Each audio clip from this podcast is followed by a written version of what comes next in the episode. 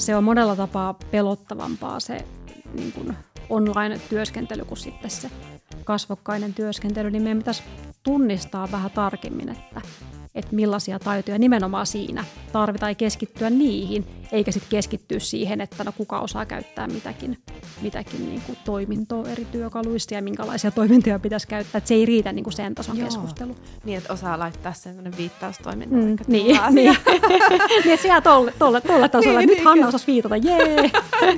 nyt tämä sujuu. Kyllä.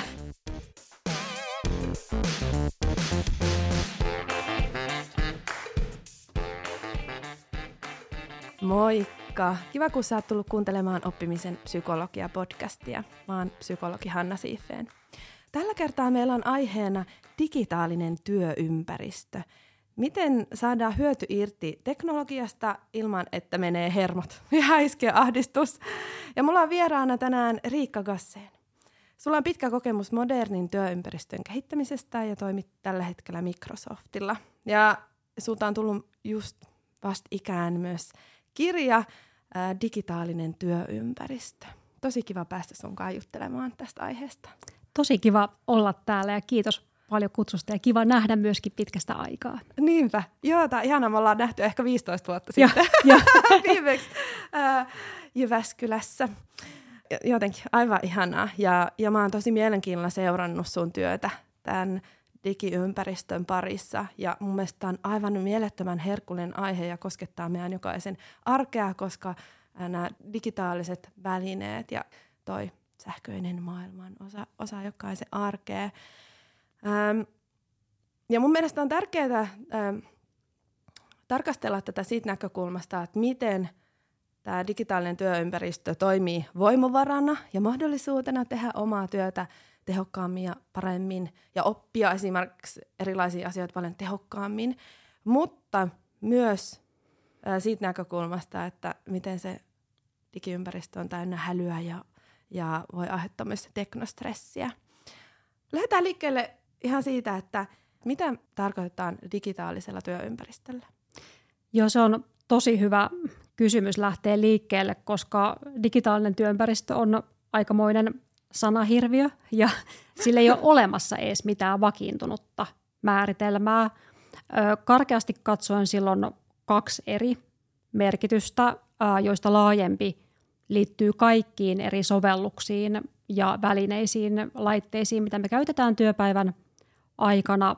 Mutta mä en kirjassa ole keskittynyt tähän laveampaan merkitykseen, vaan mä keskityn niin sanottuihin toimistotyökaluihin, erilaisiin viestintä- yhteistyösovelluksiin, koska mä ajattelen, että se on aika erityinen omanlaisensa kokonaisuus, mikä on muuttunut viime vuosien aikana aivan valtavasti, niin sen takia sitä on tärkeää tarkastella vähän niin kuin erikseen. Ja jos mä nyt sitten mietin, että minkälaiseen tarpeeseen tämä kokonaisuus on muodostunut, niin totta kai yksi näkökulma siinä on ihan tämä meidän niin kuin henkilökohtainen tuottavuus ja työn tekeminen, eli lähinnä se, että me voidaan tehdä työtä nykyään tosi eri paikoista, erilaisilla laitteilla. Ja tämä on yksi iso muutos, mitä, mitä on tapahtunut viimeisen kymmenen vuoden aikana. Mutta yksilötaso ei tietenkään ole ainut, ainut tarve tässä näin, vaan sitten seuraava on se tiimityötaso, miten me omien lähikollegoiden kanssa viestitään ja jaetaan tietoa, työstetään tietoa eteenpäin. Osa liittää myöskin tehtävien hallinnan mukaan tähän näin, mutta mut joka tapauksessa kun meillä on tavallaan se yksilötaso, tiimityötaso, niin sitten seuraava on yhteisötaso. Eli me mietitään sellaisia työkaluja, niin kuin vaikka viestinnällinen intranetti tai äh, erilaiset niin kuin sisäiset somekanavat, joiden avulla me voidaan käydä yhte- yhteisöllistä keskustelua kollegojen kanssa – nämä oikeastaan kolme tasoa on nämä meidän niin kuin toimistotyökalujen taustalla olevat tärkeimmät tarpeet, mutta tota, ää, ei siinä kaikki, koska mä ää, väitän, että digitaaliseen työympäristöön kuuluu myös tämmöinen vähän äh, ehkä epäselvempi osio, mitä voidaan nimittää esimerkiksi varjo mikä tarkoittaa tämmöisiä sovelluksia, mitkä on jollakin tavalla hankittu ohi yrityksen virallisen hankintakanavan. Tai sitten voidaan ajatella myös sillä tavalla, että varjo IT voi tarkoittaa työkaluja, jossa me käytetään jotain olemassa olevaa sovellusta tarkoitukseen, mihin sitä ei ole tarkoitettu. Ja tuossa oikeastaan semmoinen tausta, että jos me ajatellaan yrityksen järjestelmä kokonaisuutta, mitä kaikkia työkaluja onkaan olemassa, niin sen perustan luo erilaiset tämmöiset liiketoiminnan ydinjärjestelmät, niin kuin vaikka toiminnan ohjausjärjestelmä tai myynti- ja asiakaspalvelujärjestelmä tai sitten vaikka potilastietojärjestelmä toimialasta riippuen. Ja näiden työkalujen varaan rakentuu yrityksen kaikki tärkeimmät prosessit. Mutta sitten usein haasteena on se, että näitä massiivisia järkälemäisiä ö, järjestelmiä voi olla vähän hidasta, kallista, työlästä muuttaa, kehittää eteenpäin. Ja sen takia meille jää aina arjen työhön jotain tarpeita, mihin nämä mammuttimaiset järjestelmät ei, ei vastaa. Ja mun mielestä on jotenkin tosi hauska seurata sitä, kuinka kekseliäitä ja luovia työyhteisöt, tiimit aina on, kun niillä on se joku tarve, mihin se tavallaan virallinen työkalu ei vastaa. Ja hyvin usein työyhteisöissä käy sillä tavalla, että jos on joku tarve, mitä ei sillä virallisella työkalulla voida toteuttaa, niin sitten apuun otetaan sähköposti, PowerPointti, Exceli. Ja se tekee sen digitaalisen työympäristön kehittämisen tosi jännittäväksi, koska niitä työkaluja ei käytetä vaan siihen viestintään, tiedonhallintaan, vaan niitä voidaan käyttää myös erilaisten työprosessien tukena. Joku dokkarikirjasto voi olla jonkun ihan superkriittisen tiedon vaikka ohje, pankki, ohjeiden jakelupankki. Siellä voi olla salaista tietoa, se voi olla epävirallinen arkistoratkaisu tai, tai mitä tahansa. Niin tuossa on oikeastaan noin neljä semmoista pää, päätarvetta, mitä Joo. mä ajattelen, että mihin digitaalinen työympäristö vastaa. Joo, tosi mielenkiintoista. Minusta ihanasti toit ton luovan suhtautumisen ää, mukaan, että, että se on aina se teknologian ja ihmisen liitto on aika mielenkiintoinen. Ja voitaisiin mennä seuraavaksi siihen näihin sudenkuoppiin, hmm. että et mitä tota, sudenkuoppia on syntynyt tässä äm, digitaalisen työympäristön kehityskaaressa ja mitä sä tällä hmm. hetkellä näet? Kuin iso haaste on se, että, että me saadaan uusia työkaluja, mutta sitten me käytetään niitä niin kuin vanhalla tavalla. Toi on ihan valtavan laaja, tosi paljon keskusteltu kysymys ja todella yleinen ongelma. Että mähän käytän kirjassa tämmöistä naulapyssy esimerkkiä, että, että tällä hetkellä se tapa tuoda teknologiaa työpaikalle on vähän semmoinen, että meillä työntekijät hakkaa vasaralla nauloja lautaan, kunnes sitten tulee uudistusprojekti ja työntekijöille hankitaan uudet hienot naulapyssyt. Työntekijät tutkii sitä uutta työkalua vähän aikaa, että mikä tämä on, ja sen jälkeen ryhtyy hakkaamaan pyssyllä nauloja lautaan ihan samaan tapaan kuin on mm-hmm. toiminut Vasarakin kanssa, mutta tässä ei ole kysymys nyt siitä, että se työntekijä jotenkin ei hoksaisi, että no miten tämä nyt homma toimii, vaan tässä voisi ehkä nyt avata taustaksi vähän niin kuin sitä ilmiötä, että miten teknologia on muutenkin kehittynyt viime vuosina.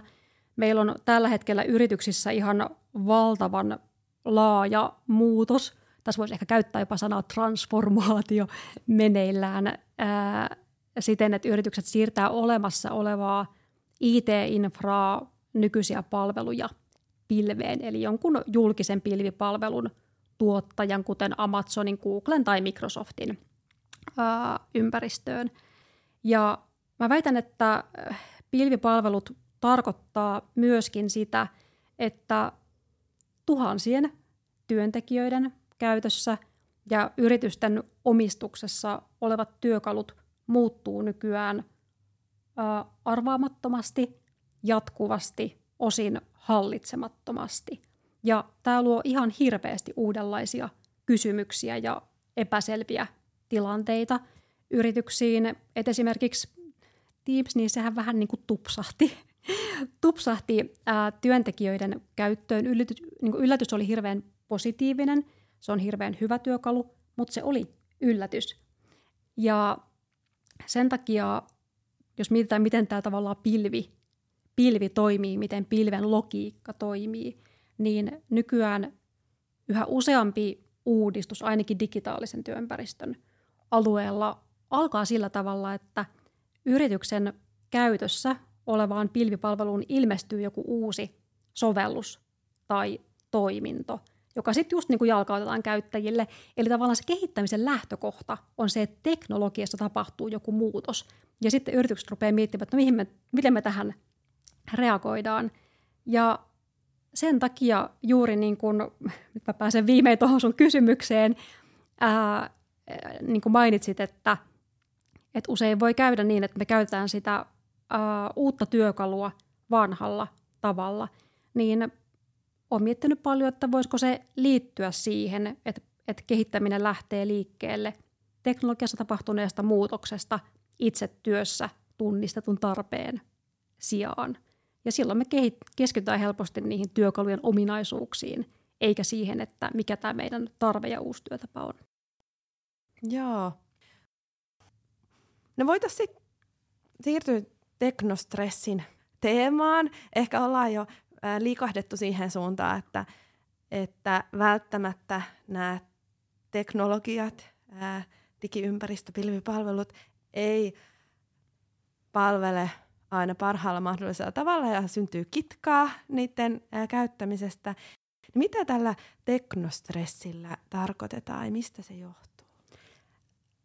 Teknostressistä ainakin mulle tulee ekana mieleen eri sovelluksista pingahtelevat herätteet ja kaikki, ää, missä taas piippas, piippas ää, työkalut. Mutta kun mä ryhdyin varmaan semmoinen puolitoista vuotta sitten, eli aika vähän aikaa sitten kuitenkin, niin perehtymään vähän tarkemmin tähän teknostressin käsitteeseen, niin mä huomasin, että ainakin Tampereen yliopistossa oli tutkittu ää, aihetta. Ja sitten mä löysin tämmöisen tutkija Laura Boardin kirjoittaman artikkelin, missä teknostressi määriteltiin sillä tavalla, että, että työntekijä kokee että hänen täytyy muuttua, koska teknologia muuttuu. Ja tämä oli mun mielestä tosi yllättävä ja tosi tärkeä määritelmä, koska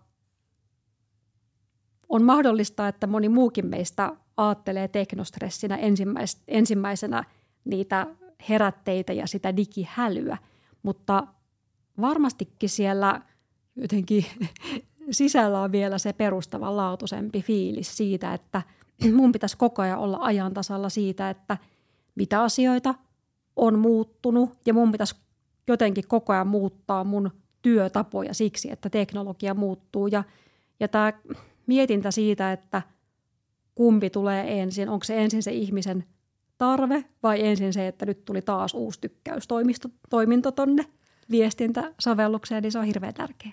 Joo.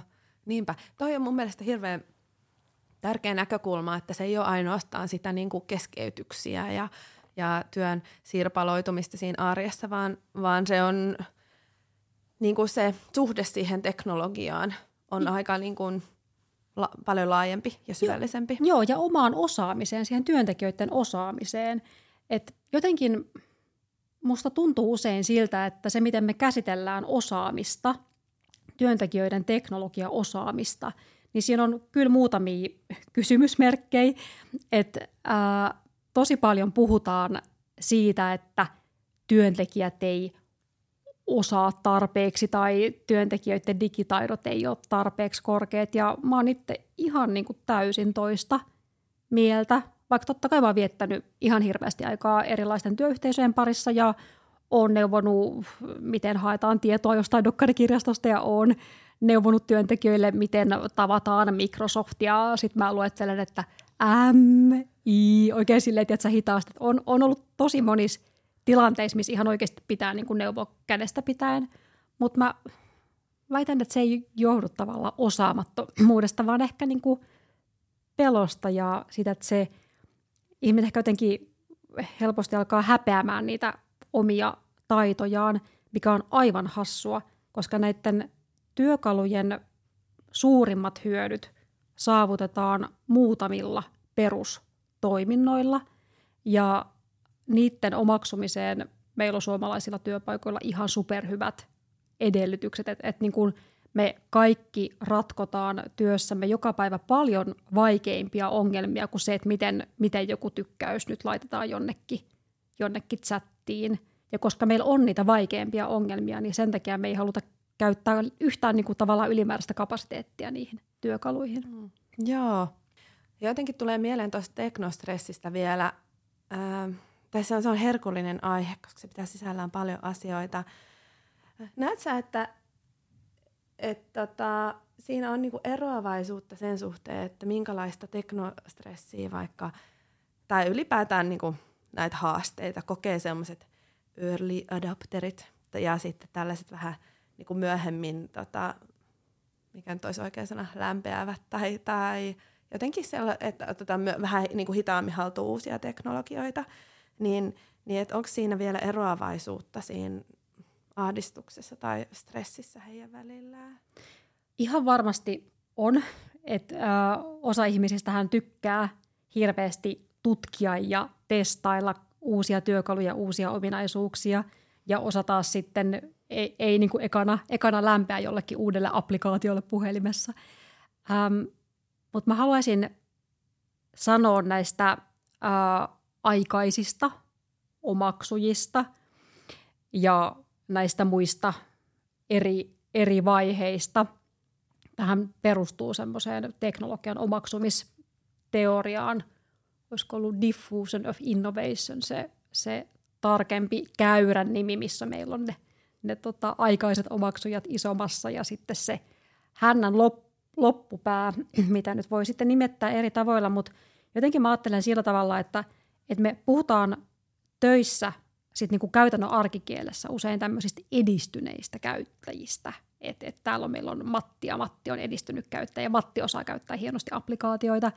Ja jotenkin se edistynyt käyttäjä tarkoittaa usein sit arkikielessä sitä, että ö, osaa käyttää työkalujen eri toimintoja mahdollisimman monipuolisesti ja just ottaa ensimmäisenä ne uudet ö, työkalut käyttöön.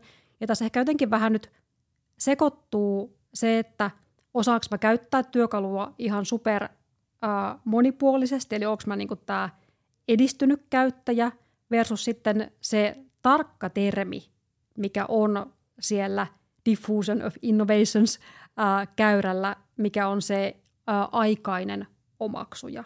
Eli se, mistä me tiedetään tutkimuksen näkökulmasta, tai mitä ainakin itse, itse tiedän, niin on se, että me mitataan nimenomaan sitä vaihetta, missä vaiheessa otetaan – ne työkalut käyttöön ja se, että mä oon aikainen omaksuja, niin se ei vielä kerro sen hyödyn toteutumisesta. Se hyödyn toteutuminen on aivan eri, eri asia ja siitä ei voi päätellä yhtään mitään siitä innovaatiokäyrältä. Voi jopa olla, että se häntäpää onkin, onkin se, joka eniten osaa nostaa niitä hyötyjä esiin. Eli mä tarkoitan sitä, että, että mun oman pään sisällä ja omassa maailmassa guru ei ole se, joka osaa ne työkalujen eri toiminnot mahdollisimman – hyvin. Se on totta kai tärkeää työtä, että tutkii eri mahdollisuuksia, mutta, mutta ne isot hyödyt tulee siitä, että se iso massa oppii käyttää niitä ihan tuttuja perustoimintoja oman työn tukena.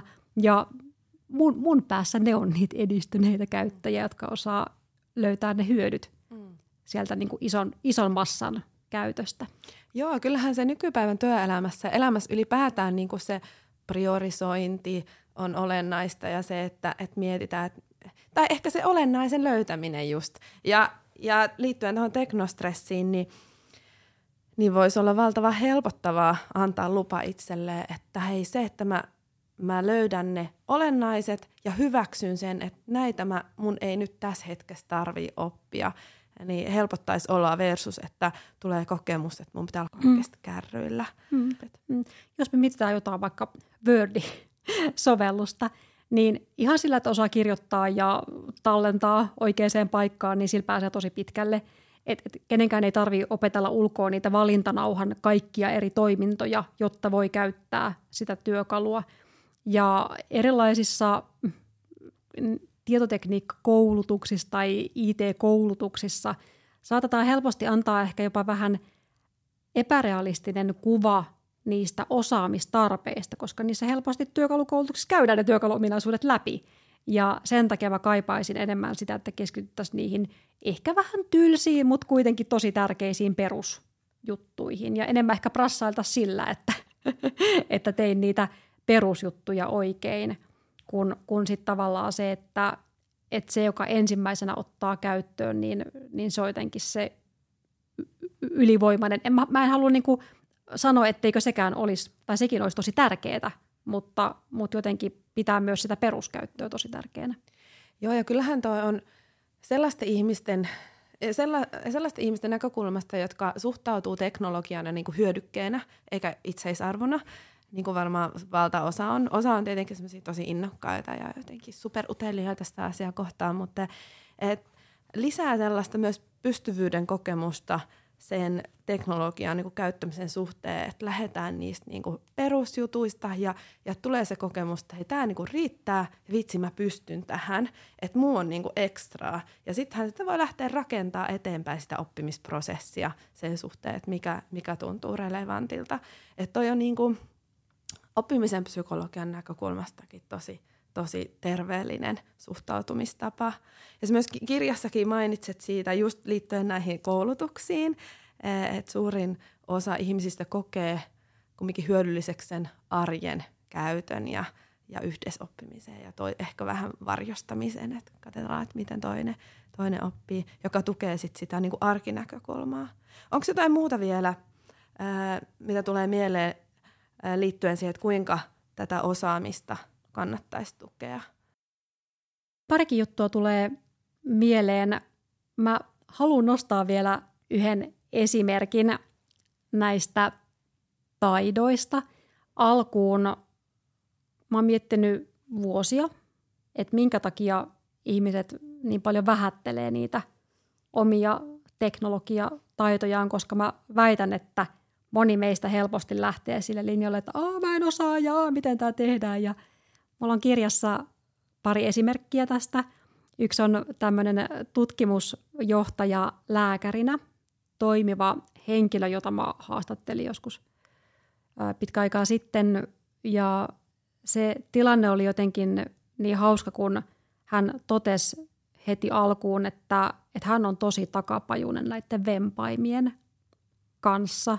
Tämmöiset kommentit on tosi yleisiä. Ihmiset saattaa vaikka sanoa alkuun, että – että mä oon vaan tämmöinen tavallisilla aivoilla varustettu ihminen tai jotain tämmöistä mm. niin ihan siis uskomatonta.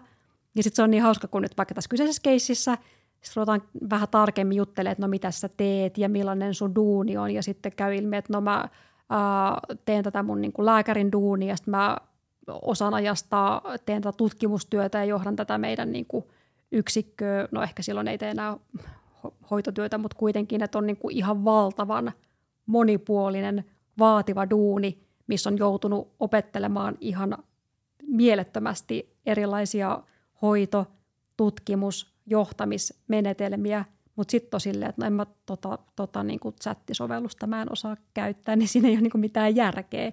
Mutta se kertoo just siitä, kuinka, kuinka me jotenkin pelätään niitä hmm. applikaatioita. Niin onko meillä joku sellainen kollektiivinen harha, että, että se – niin kuin teknologian osaaminen kertoisi susta jotenkin ihmisenä jotain, että se olisi jotain sellaista hienoa, modernin, hereillä olevan, omaa osaamistaan kehittävä ihmisen niin kuin merkki, että sä osaat käyttää jotain teknologiaa. Että sitten vedetään aika niin kuin laajoja johtopäätöksiä itsestä.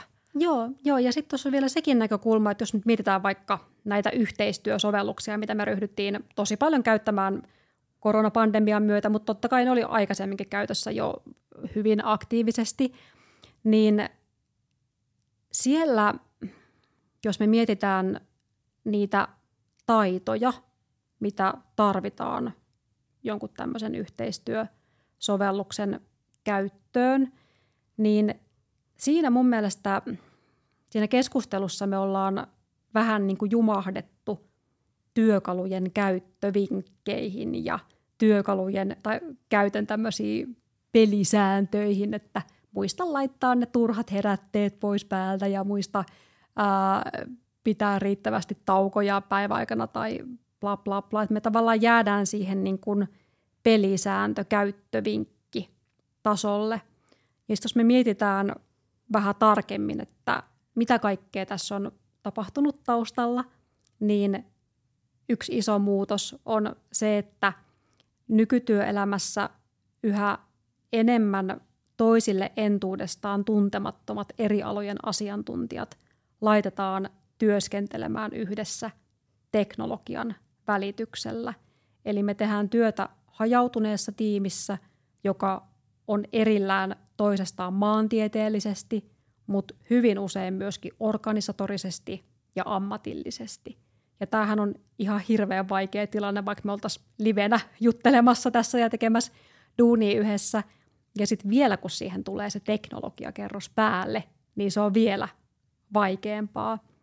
Ja sen takia olisi hirveän tärkeää tunnistaa uusia rooleja ja taitoja, joita me tarvitaan tuommoisessa teknologiavälitteisessä tiimityössä, jotta se onnistuu, koska ihmisillä on valtava kynnys jakaa eri työkalujen välityksillä vaikka keskeneräistä tietoa eteenpäin, koska siitä jää jälki jonnekin vaikka yhteistyötilaan.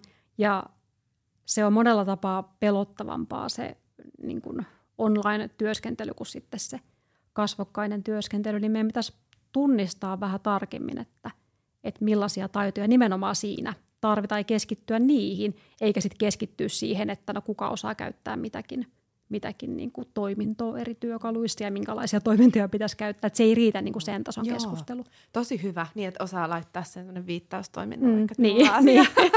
niin, että siellä tolle, tolle, tolle tasolla, niin, nyt niin, Hanna osasi viitata, jee.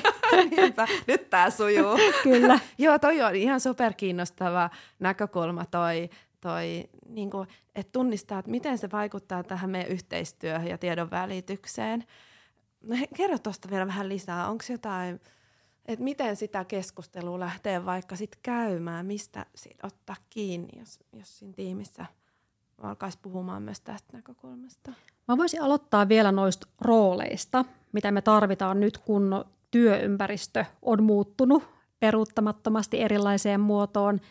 Ja yksi tosi tärkeä asia, mitä mä nostan kirjassa tosi paljon esille, on se, että digitaalista yhteistyötä pitää fasilitoida. Eli se hajautuneen tiimin työskentely teknologian välityksellä ei tapahdu ilman, että meillä on joka tiimissä se fasilitaattori rooli, joka voi olla vaikka projektipäällikkö tai scrum masteri tai kuka tahansa vetovastuussa oleva henkilö.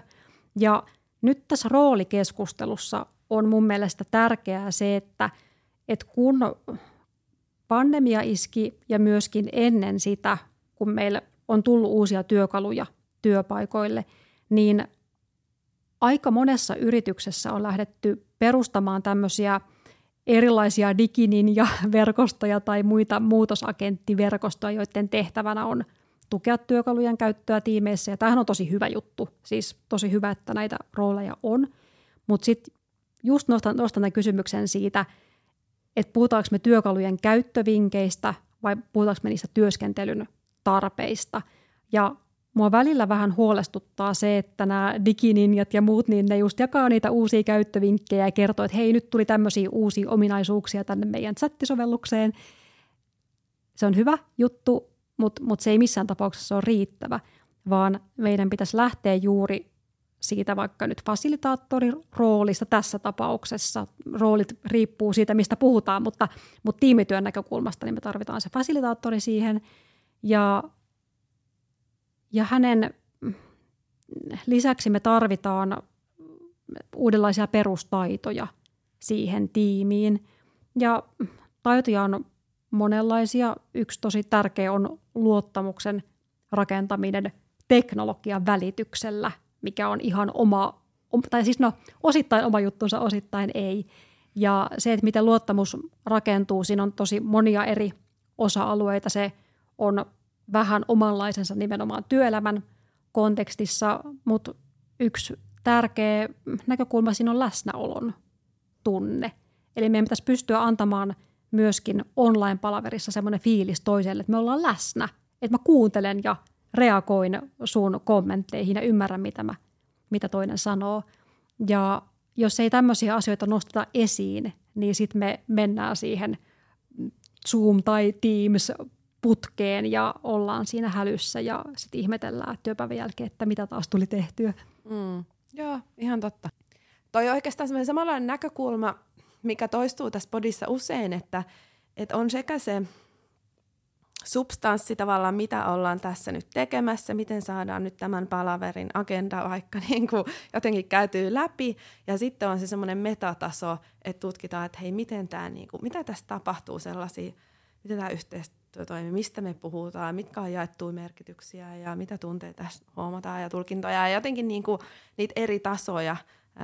Ja tämä teknologiataso on niin kuin yksi ja sitten se ihmisten yhteistoimintatavoitteet sen järjestäytyminen niin kuin on se toinen, toinen taso. Joo. Niin ja nyt kun me, meidän työympäristö on muuttunut digitaaliseksi pääosin, niin meillä pitäisi aina olla tämä teknologian hyödyntämisen metataso mukana siinä tiimin työskentelyssä. Ihan vaan siksi, että se on niin valtavan, valtavan tärkeä. Ja esimerkiksi tämmöinen digitaalisen yhteistyön fasilitointi, niin se ei ole mikään sille yksi juttu, että hei kerran sovitaan jotkut pelisäännöt, vaan nämä pitäisi olla joka tapaamisessa jollakin lailla mukana ja mielessä, koska tosi usein käy sillä tavalla, että, että alkuvaiheessa määritellään jotkut uudet toimintatavat, ja sitten tietenkään ihmiset ei mene niiden mukaan, se on ihan ymmärrettävää. En, en, mä, en mäkään mene niiden mukaan, jos me tavallaan kerran sovitaan tai sitten unohdetaan sen jälkeen, vaan niitä pitää jatkuvasti tukea. Mm. Onko jotain muita pelisääntöjä vielä kuin tuo luottamus, jotka on sun mielestä hyödyllisiä ja joita pitäisi pitää sitten yllä ja fasilitoida? No mä otan tämmöisen esimerkin esiin, kun ää, sisällön hallinta, eli se työssä tuotettavan sisällön järjestäminen ja sitten se turhan sisällön poistaminen. Tämä ei ole niin kuin mikään ihmisten yleensä semmoinen suosikki aihe. To, niin kuin tosi paljon tuosta viestinnästä puhutaan, että miten niin kuin viestitään ja millaisia appeja on. Ja mä muistaakseni kirjassa sanonkin, että sit kun joku alkaa puhumaan dokumentin hallinnasta, niin yleisö kaikkoaa vä, niin välittömästi. Että se dokumenttihallinta on usein hyvin paperin makuinen aihe, mutta mun mielestä sekin on ihan super tärkeä aihe, jos me jokainen vaikka nyt modataan omia dokumentteja omissa kansioissa eikä pystytä työstämään sältöä yhdessä, niin me tavallaan työstään sitä omaa näkemystä eteenpäin eikä, eikä tehdä yhteistyötä. Eli sen takia fasilitaattorin olisi tärkeää tukea sitä, että ihmiset uskaltaa tuoda keskeneräiset materiaalit vaikka yhteiseen työtilaan. Ja tässä on sellainen tärkeä näkökulma, että mä olin aikaisemmin sitä mieltä, että – että jos on tämmöinen joku yhteistyötila, nyt vaikka joku Teams-ryhmä tai joku muu vastaava, niin kaikki, kaikki vaan mukaan, niin kuin, kaikki, vaan, ketkä vaan vähän liittyy asiaan, niin, niin kaikki voi pyytää jäseneksi ryhmään. Ja nyt mä oon eri mieltä nykyään, eli mä luin, luin tähän liittyvää tutkimusta, mitä on tehty tuolla LUT-yliopistossa, ja siellä nostaa esiin se, että, että jokaisella tiimiläisellä on tärkeää olla selkeä rooli siinä edistettävässä asiakokonaisuudessa. Ja sitten jos mukana on paljon tämmöisiä ulkopuolisia hengaajia, niin se voi saada ihmiset varuilleen. Niin sen takia on tärkeää se, että meillä on tämmöisessä vaikka tiimityötilassa vaan oikeasti se porukka, ketkä tekee sitä hommaa yhdessä.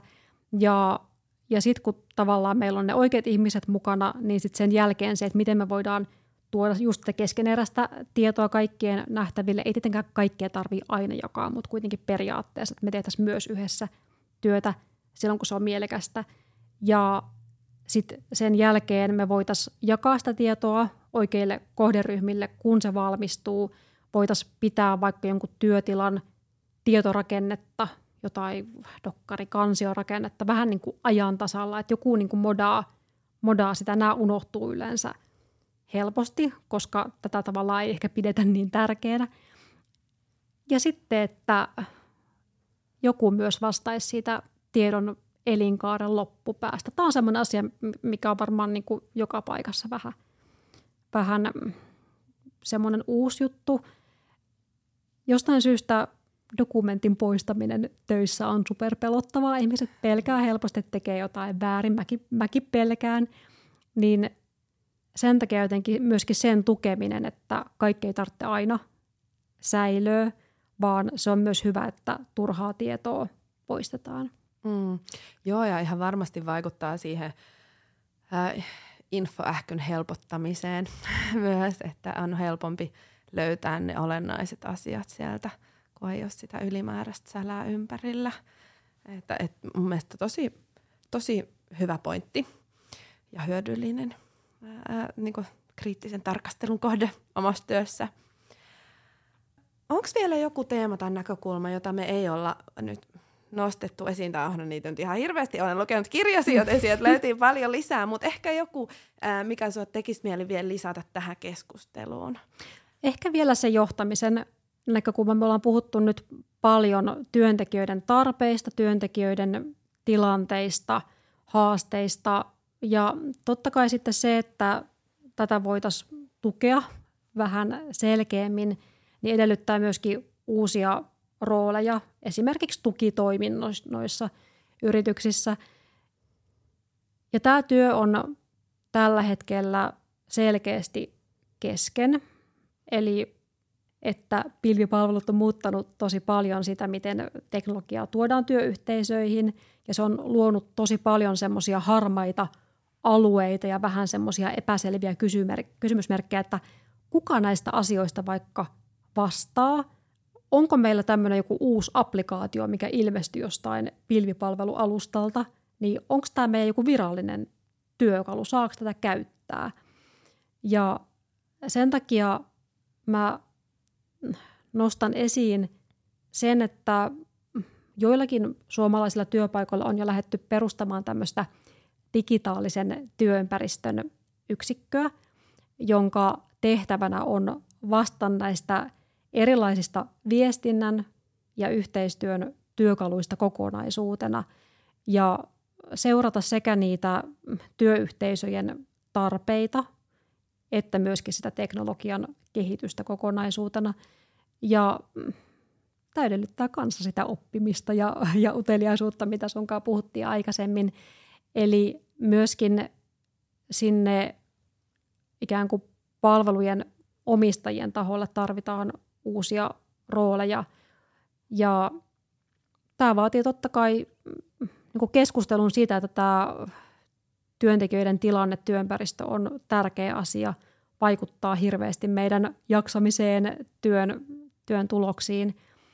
Mutta ennen kuin tämmöistä ikään kuin aiheeseen keskittyvää uutta toimintoa ei, ei saada rakennettua yrityksiin, niin ennen sitä mä en näe, että tätä asiaa, asiaa saadaan kuosi. Että tämä vaatii oikeasti niin kuin aiheeseen perehtyneitä ja, ja henkilöitä, joilla on sit riittävästi aikaa, työaikaa myöskin mm. tavallaan panostaa tähän. Kiitos Riikka tosi paljon tästä keskustelusta. Tämä on ollut todella mielenkiintoinen ja ainakin tämän kirjan myötä ja toki myös tämän keskustelun myötä, niin, niin on mielenkiintoista ollut tarkastella niin kuin omaa digitaalista ympäristöä ja, ja nähdä sitä omaa suhdetta ja myös, että miten se on monella tapaa läsnä siinä omassa ihan niin kuin jokapäiväisessä arjessa. Kiitos tosi paljon Riikka. Kiitos, kiitos sulle.